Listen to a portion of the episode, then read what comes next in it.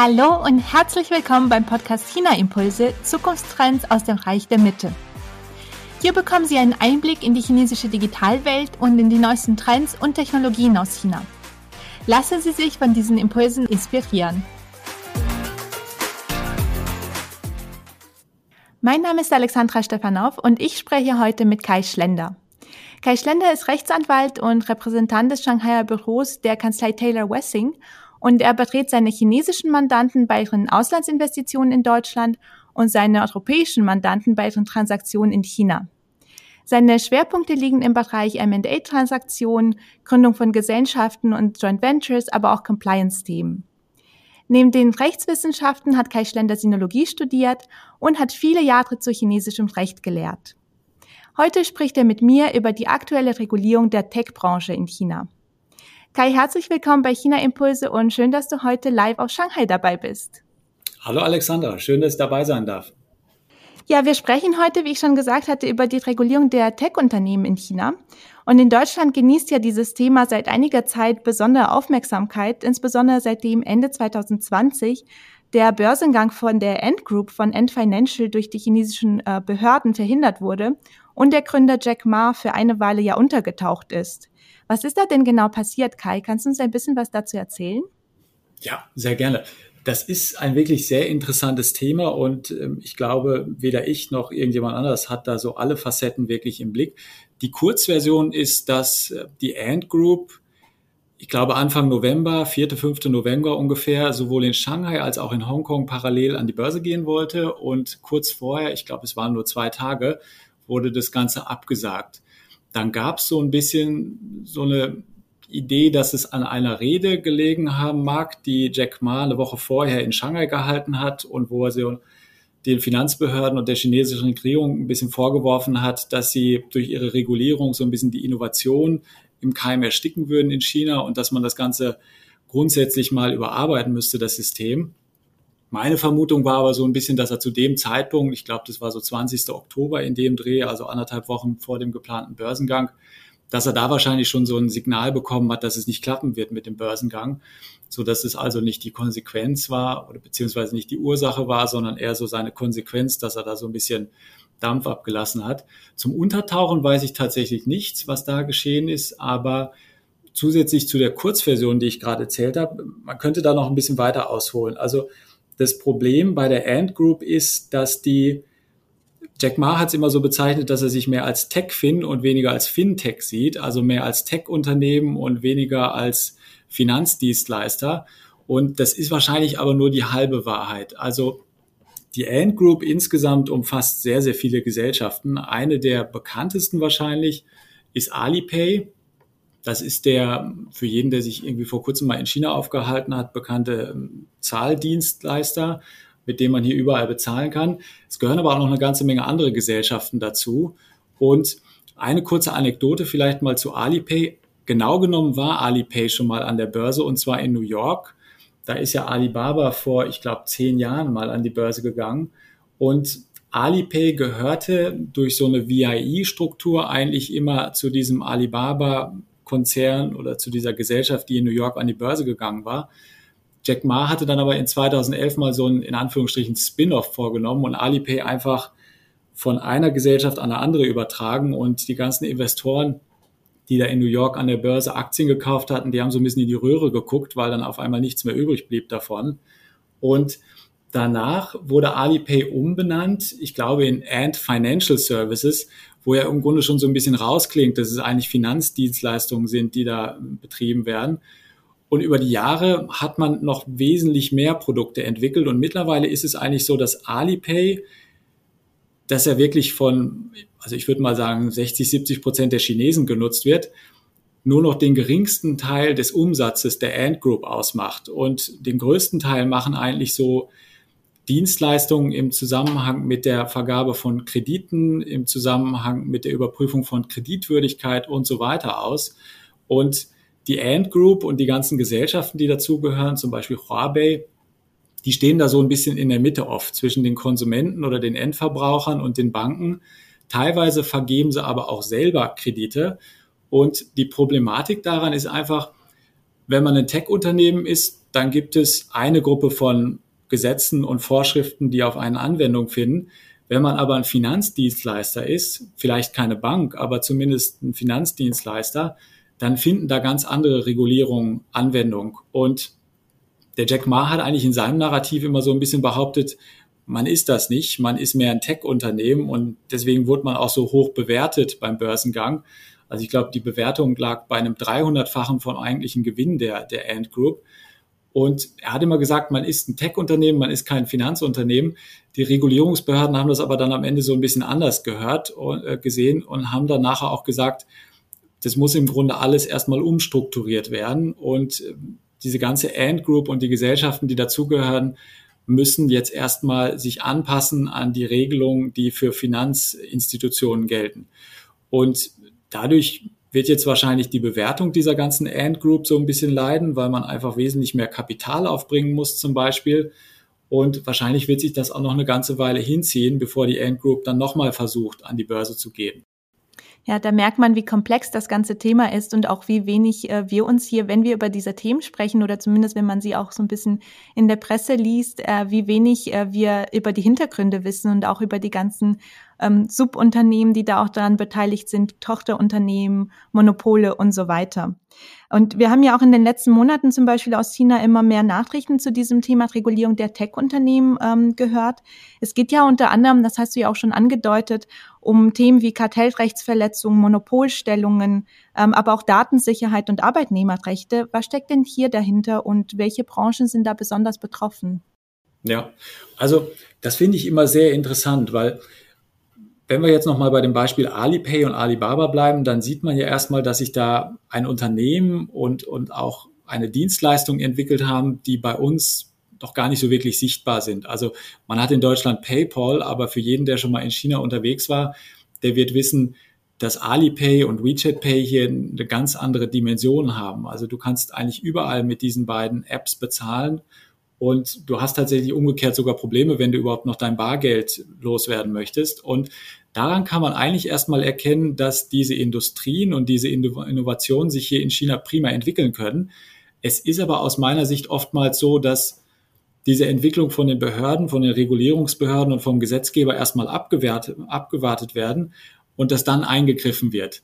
Und wenn wir jetzt nochmal das Beispiel Alipay nehmen, da ist es eigentlich so, dass Alipay beziehungsweise eine Schwestergesellschaft Huawei, die bieten kleine Kredite an. Und diese Kredite, wenn man eine Bank wäre, die muss man eigentlich finanzieren mit einer bestimmten Menge von Kapital. Ich glaube, so der, der Wert ist da eigentlich immer so 12 bis 15 Prozent. Ähm, Quatsch, 30 Prozent. Also 30 Prozent von Krediten, die ausgegeben werden, die müssen eigentlich eigenfinanziert sein durch die Bank. Und obwohl Huawei das auch macht, solche Kredite anzubieten, solche Kleinkredite, liegt die Kapitalisierung da, glaube ich, immer so bei na, vielleicht fünf Prozent, also wesentlich geringer. Und wenn man jetzt von Anfang an gesagt hätte, als Gesetzgeber oder als regulierende Behörde, wir sehen euch jetzt eher wie eine Bank oder wie ein Finanzdienstleister, dann wäre dieser Dienst gar nicht erst aufgekommen. In China ist dann aber aus meiner Sicht die Tendenz eher so, dass man dieses Produkt sich erstmal entwickeln lässt und dass man dann eine Zäsur macht und sagt, also so wie wir das betrachten, so wie sich das entwickelt hat, ist es dann doch eher ein Finanzdienstleister und nicht ein reines Fintech-Unternehmen. Und deswegen finden jetzt diese ganzen Normen und Vorschriften für Finanzdienstleister Anwendung. Das heißt, wenn man das von außen betrachtet, dann immer so darstellt, dass die chinesische Regierung, womöglich auch die kommunistische Partei eingreift und diesen Tech-Unternehmen irgendwie so den Gar ausmacht, dann ist das aus meiner sich so ein bisschen von der falschen Perspektive aus betrachtet. Denn offensichtlich hat man diesen Unternehmen ja erstmal erlaubt, sich überhaupt so zu entwickeln. Und da muss man sagen, du hattest ja gefragt, welche Branchen sind da auch so betroffen. Das sind vor allem so diese Technologiebranchen, aber diese Technologiebranchen dringen ja in ganz viele andere Zweige noch vor. Also alles, wo sich da so im Tech-Bereich was Neues entwickelt hat, was, wenn man es jetzt betrachtet, womöglich auch die Vorschriften von anderen Industrien einhalten müsste. Da geht jetzt die Regierung vor oder der Gesetzgeber und sagt, so sehen wir das jetzt und diese Vorschriften müsst ihr jetzt auch einhalten. Ja, du hast einen sehr wichtigen Punkt angesprochen, der ja auch ein bisschen mit insgesamt mit der Mentalität in China zusammenhängt, dass ja erst entwickelt und dann reguliert wird. Man probiert erst Sachen aus und dann schaut man, wie man das Ganze dann auch in eine äh, richtige Form äh, sozusagen bringen kann. Du hast ja auch schon ähm, ein bisschen die Branchen angesprochen. Wir haben ja viel gehört über die Nachhilfebranche zum Beispiel, dass da sehr viel reguliert äh, wird, dass da Unternehmen teilweise Angst haben um ihre Ex Existenz. Äh, was ist da denn passiert? Wieso wird denn ausgerechnet beispielsweise die Nachhilfebranche ähm, ist unter Beschuss geraten? Ja, also Bildung, wenn ich mich immer so umgehört habe bei, bei Kollegen und auch bei Bekannten, ist eigentlich auf den ersten Blick betrachtet erstmal relativ günstig. Also Gebühren von Schulen, Schulen, die sind hier nicht wahnsinnig hoch. Aber dadurch, dass hier schon so ein bisschen so, so ein Wettbewerb herrscht und dass jeder möchte, dass sein Kind ganz besonders gut abschneidet, insbesondere beim Gaukau, aber dann auch später an der Universität, ist offensichtlich ein großer Bedarf da, dass man sich außerhalb der Schule nochmal extra Bildung holt, äh, zum Beispiel Englischunterricht oder was auch immer da gefragt ist. Und da hat sich ein wahnsinnig großer Markt entwickelt. Und für, für den oder diejenigen Juristen, die jetzt hier gerade zuhören, das ist so ein bisschen vergleichbar mit Repetitorien, die man als Jurastudent oft besucht. Da geht man erstmal zur Universität und zahlt seine ganz normale Universitätsgebühr, eventuell noch eine Studiengebühr. Das ist nicht viel, gerade im internationalen Vergleich. Aber kurz bevor man das Staatsexamen macht, geht man dann nochmal zu so einem ähm, kommerziellen Anbieter von, von juristischem Nachhilfeunterricht und der nimmt dann teilweise 1000 Euro pro Monat. Das kostet dann wahnsinnig viel. Und hier hat sich das offensichtlich so im Bereich Nachhilfe oder außerschulischem Unterricht ähnlich entwickelt. Das ist wahnsinnig viel Geld, was da immer gezahlt wird. Und wenn ich es richtig verstehe, ist das dem Staat so ein bisschen ein Dorn im Auge gewesen. Und was jetzt bei der Nachhilfe noch ganz interessant ist, ist, dass der Bereich sich im Grunde ähnlich entwickelt hat wie auch dieser Tech-Bereich, dieser Internethandelbereich. Denn das ist eigentlich eine Industrie, wo ausländische Investoren gar kein Geld investieren können. Weil man aber gesehen hat, das ist hier ein sehr lukratives Geschäft, hat man sich da auch dieser sogenannten VIE-Struktur bedient. Und um die mal zu versuchen, ganz kurz zu erklären, VIE-Strukturen sind im Grunde so ausländische Gesellschaften, die meistens irgendwo auf den Cayman Islands oder auf den British Virgin Islands gegründet wurden und die vermittelt durch weitere Gesellschaften halten so ein bisschen die eigentlich operativen Gesellschaften in China sowieso an Strippen mit ganz vielen Verträgen. Und dadurch wird es einem ausländischen Investor ermöglicht, Geld in dieser Industrie zu investieren und dann auch wieder einen Gewinn rauszuziehen. Und der chinesische Staat hat jetzt hier bei diesen Nachhilfeunternehmen gesagt, also diese ganze VIE-Struktur, die auch vorher eigentlich schon nicht legal war, die ist illegal, die dürft ihr nicht weiter benutzen. Und dadurch wurde zu diesem, diesem Charakter als Industrie, wo man investieren kann, so ein bisschen die, der Wind aus den Segeln genommen. Ja, wenn man das von außen betrachtet, kann, könnte man auch meinen, dass die chinesische Regierung ähm, auch so ein bisschen die eigene Macht gegenüber Privatunternehmen beweisen möchte. Was meinst du denn dazu? Ähm, ist das ein Grund dafür, dass in letzter Zeit auch im Bereich Datenschutz, äh, aber auch bei den Tech-Unternehmen so viel reguliert wurde? Ja, ja, ist im Grunde auch ganz interessant. Ne? Also, weil wenn man mal ich habe eigentlich immer ganz gerne das so ein bisschen ins Verhältnis gesetzt zu zum Beispiel dem, was in Deutschland passiert, um so ein bisschen auch die Sensation aus dem Thema rauszunehmen und um mal zu schauen, wie sieht's denn bei uns aus? Und wenn man jetzt mal Datenschutz sieht, ich meine, da können wir uns eigentlich in Deutschland jetzt auch nicht gerade beklagen. Da haben wir wirklich wahnsinnig viel an, an, ähm, an Regulierung und an Voraussetzungen, die eingehalten werden müssen. Wir haben auch sehr, sehr hohe Strafzahlungen im Übrigen die teilweise auch prozentual am, am weltweiten Umsatz der Unternehmen berechnet werden und die dann auch extrem hoch ausfallen.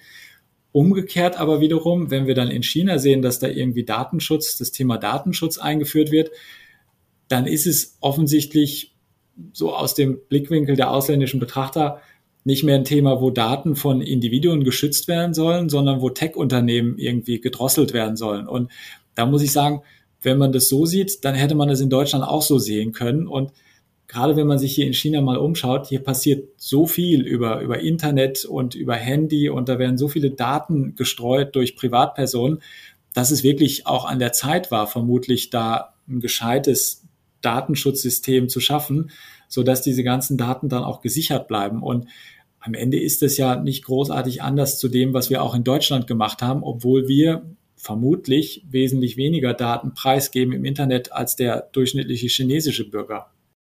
Ja, ein Unterschied ist ja in China auch, dass der Staat noch so ein bisschen drüber steht. Also die Daten werden ja vor Privatunternehmen geschützt, aber weniger vor dem Staat. Was würdest du denn sagen, welche Rolle spielt bei diesen Regulierungen auch die öffentliche Meinung oder auch die Unzufriedenheit der Bevölkerung mit dem Vorgehen von Privatunternehmen? Und wie stehen Sie vielleicht auch ähm, ja quasi dem Staat gegenüber, wenn es darum geht, dass der Datenschutz für die Privat- oder für die Daten, ähm, die von Privatunternehmen äh, genutzt werden, aber nicht unbedingt vor dem Staat geschützt sind? Ja, das ist eine sehr gute Frage. Also da versuche ich mir tatsächlich selber gerade wieder so ein Bild zu verschaffen, weil ich jetzt erst seit knapp zwei Monaten wieder in China bin und davor ungefähr drei, vier Jahre nicht hier war. Und in diesen drei, vier Jahren sind ja unheimlich viele Sachen neu aufgekommen oder haben sich wesentlich größer entwickelt, als ich das vorher kannte sagen wir jetzt zum Beispiel mal dieses ganze Online-Shopping und, und irgendwie Livestreaming, E-Commerce, wo ja auch sehr viele Daten preisgegeben werden. Und dann hast du auch wiederum, du hattest ja ursprünglich mal ange angesprochen, dass Alibaba da so eine große Strafzahlung von der Kartellbehörde bekommen hat. Da ging es ja primär um so ein Phänomen, das Alibaba oder Tmall gesagt hat, wenn du hier bei uns auf der Plattform verkaufst, dann darfst du nirgendwo anders verkaufen. Und das ist ja schon geht ja in die Richtung, dass man sagen könnte, das ist ein Missbrauch von Marktmacht, denn der einzelne Verkäufer, was soll der dann machen? Dann muss er sich ja für einen entscheiden. Und wie jetzt so chinesische Bürger das sehen, das versuche ich jetzt auch immer mal wieder so im Gespräch herauszufinden. Also ob die Bürger tatsächlich gesagt haben, das hat mich auch wahnsinnig gestört und da bin ich jetzt froh, dass der Staat so ein bisschen was gemacht hat. Oder ob der Staat so ein bisschen antizipiert hat, dass das die Bürger stört und dass er deswegen eingegriffen hat. Ich könnte mir beides vorstellen, aber um da so wirklich so einen repräsentativen Eindruck zu haben, glaube ich, muss ich noch mit wesentlich mehr Leuten sprechen, um das mal in Erfahrung zu bringen. Ja, ich sehe schon, wir müssen uns in ein paar Monaten nochmal über die Themen unterhalten. Sehr gerne ja, da ändert sich auf jeden Fall auch sehr viel und ich merke das auch bei mir. Ähm, wir hatten ja auch in unserem Vorgespräch darüber geredet, dass es ja so ein Riesenunterschied ist, ob man vor Ort diese Stimmungen einfangen kann und vor Ort sich dann auch äh, in China informiert und sieht auch, wie die Leute diesen ganzen Themen gegenüberstehen oder ob man das, ähm, so wie ich das im Moment noch mache, leider äh, von außen betrachtet. Ja.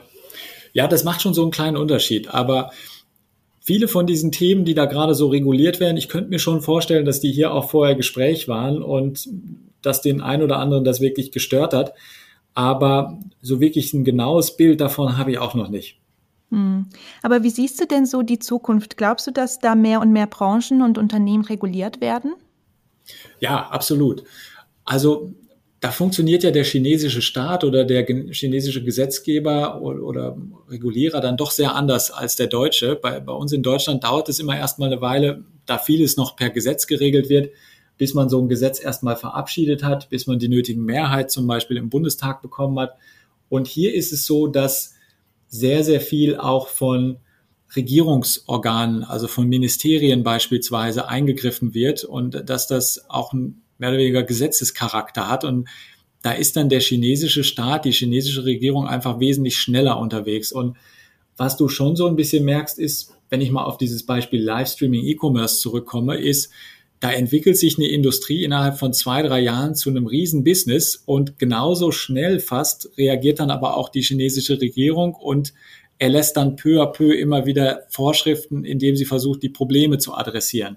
Und das ist schon enorm. Also da kann man schon fast sagen, ohne da jetzt irgendwie eine positive oder negative Konnotation mit reinzutragen, aber man kann schon fast sagen, die chinesische Regierung, die, die reagiert da fast genauso schnell drauf, wie sich die Industrie entwickelt hat. Und dadurch, dass sich hier sehr vieles sehr schnell entwickelt, gehe ich auch davon aus, dass die Regierung oder der Gesetzgeber hier schnell wieder versuchen, hinterherzuziehen dann. Hm. Ja, und du hast auch schon gesagt, alles entwickelt sich unheimlich schnell, auch äh, ja solche Phänomene wie das Livestreaming, was du gerade angesprochen hast. Meinst du, dass in Zukunft durch diese Regulierung der Tech-Unternehmen auch die Innovationsfähigkeit in China gebremst wird oder vielleicht eingeschränkt wird, dass sich solche, solche Sachen vielleicht nicht mehr so schnell oder nicht mehr so vielfältig entwickeln können? Ja, da bin ich, glaube ich, zu wenig, zu wenig Techie und zu, zu viel Anwalt irgendwie, um das so richtig einzuschätzen. Also mein, mein Bauchgefühl wäre jetzt erstmal, wenn, sagen wir mal, so ein, so ein Bezahldienstleister wie Alipay reguliert wird oder wenn ein Anbieter von Livestreaming E-Commerce reguliert wird, dann gibt es diese Innovation ja erstmal schon. Die ist ja schon da und die wird jetzt versucht, irgendwie durch Regeln in, in Grenzen zu halten. dass da also nicht irgendwie Daten abgeschöpft werden oder verwendet werden in einer Art und Weise, die nicht gewünscht ist. Und das betrifft ja dann erstmal nicht Innovationen oder Industrien, von denen ich jetzt noch gar keine Ahnung habe, weil die sich gerade erst noch entwickeln müssen. Von daher glaube ich, wenn jetzt die bereits existierenden Innovationen reguliert werden, muss das nicht zwangsläufig heißen, dass da nicht neue kommen. Und Hand aufs Herz, also als ich das erste Mal vor 15 Jahren hier in China war, da habe ich, glaube ich, weder Alipay kommen sehen, noch Livestreaming E-Commerce kommen sehen. Da dachte ich bei Livestreaming E-Commerce vielleicht, das ist Teleshopping. Und die Tragweite hätte ich überhaupt nicht umrissen. Und von daher, ich kann mir gut vorstellen, dass wir da in 15 Jahren noch ganz andere Industrien oder ganz andere Geschäftsmodelle hier in China haben und dass die dann aber auch wieder reguliert werden, weil sie irgendwelche Ausmaße angenommen haben, die vielleicht nicht gewünscht sind. Mhm. Ja, ich kann mir auch vorstellen, dass es mit dem Mindset eben auch so weitergehen wird, was wir ja vorhin auch schon angesprochen hatten, dass ja doch viel entwickelt wird, bevor es reguliert wird und dass sich da auch wieder, vielleicht wird das dann irgendwann später ein bisschen eingegrenzt, aber dass sich trotzdem einiges entwickeln kann. Und um ein bisschen die Brücke zu Deutschland zu schlagen, in Europa und in den USA wird ja auch versucht, derzeit die Internetplattformen, die auch immer mächtiger werden, zu regulieren, aber man tut sich damit noch etwas schwer. Vor kurzem gab es ja auch die Enthüllung dieser Facebook-Whistleblowerin, äh, die zu verschiedenen Debatten geführt hat. Glaubst du denn, es gibt etwas, was wir von der Regulierung der Tech-Unternehmen in China auch für uns in Deutschland oder in Europa lernen können? Natürlich sind es ganz unterschiedliche Systeme, aber hast du da vielleicht ein paar Aspekte, wo man sagen könnte, dass äh, davon könnten wir uns inspirieren lassen? Also ich glaube, selbst wenn es da was gäbe, wo man von China lernen könnte oder wo man sich inspirieren lassen könnte, und da würde ich durchaus mal sagen, da gibt es was, dann wäre es, glaube ich, sehr schwer, das bei uns in Deutschland so umzusetzen.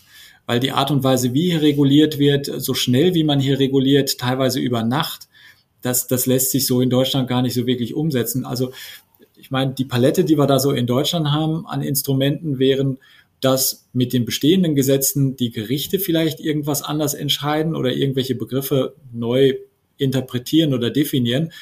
Und dann kann man irgendwie gegen Facebook oder sowas klagen und, und dann wird es vielleicht als Marktmissbrauch gesehen, was vorher nicht als Marktmissbrauch gesehen wird.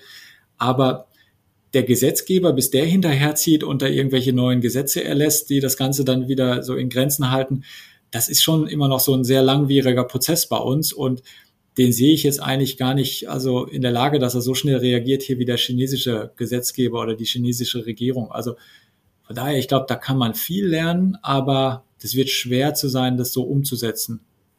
Mhm. Aber es ist auf jeden Fall schon mal spannend zu sehen, welche, äh, ja, welche Entwicklungen es in China gibt und wie die Hintergründe aussehen. Also auch ein bisschen das, was du uns heute so schön erzählt hast. Wenn unsere Zuhörer und Zuhörerinnen sich dann auch weiter mit dir über diese Themen unterhalten möchten, wo können sie dich denn online finden? Ja, das ist eine gute Frage. Also grundsätzlich würde ich sagen LinkedIn. Da bin ich recht aktiv und gerade über so Themen, wie wir heute gesprochen haben, da poste ich auch ganz gerne mal was. Also das ist durchaus, nutze ich das so ein bisschen als Informationsmedium, wo man Neuigkeiten preisgeben kann. Da kann man mich sicherlich finden. Ansonsten für den oder diejenigen, der hier bereits in China ist, auch auf WeChat, auch, auch da poste ich das ein oder andere aber das ist wahrscheinlich dann eher so das Medium der Wahl, wenn man bereits hier vor Ort in China ist. Ja, ich kann deine LinkedIn-Posts auf jeden Fall auch nur weiterempfehlen. Ich folge dir auf jeden Fall auch sehr gerne, äh, weil du für mich dann auch immer wieder neue Infos äh, erklärst, die ich so äh, aus dem Blickwinkel noch nicht gesehen hatte. Also auf jeden Fall sehr spannend. Äh, das kann ich unseren Zuhörten auf jeden Fall nur empfehlen.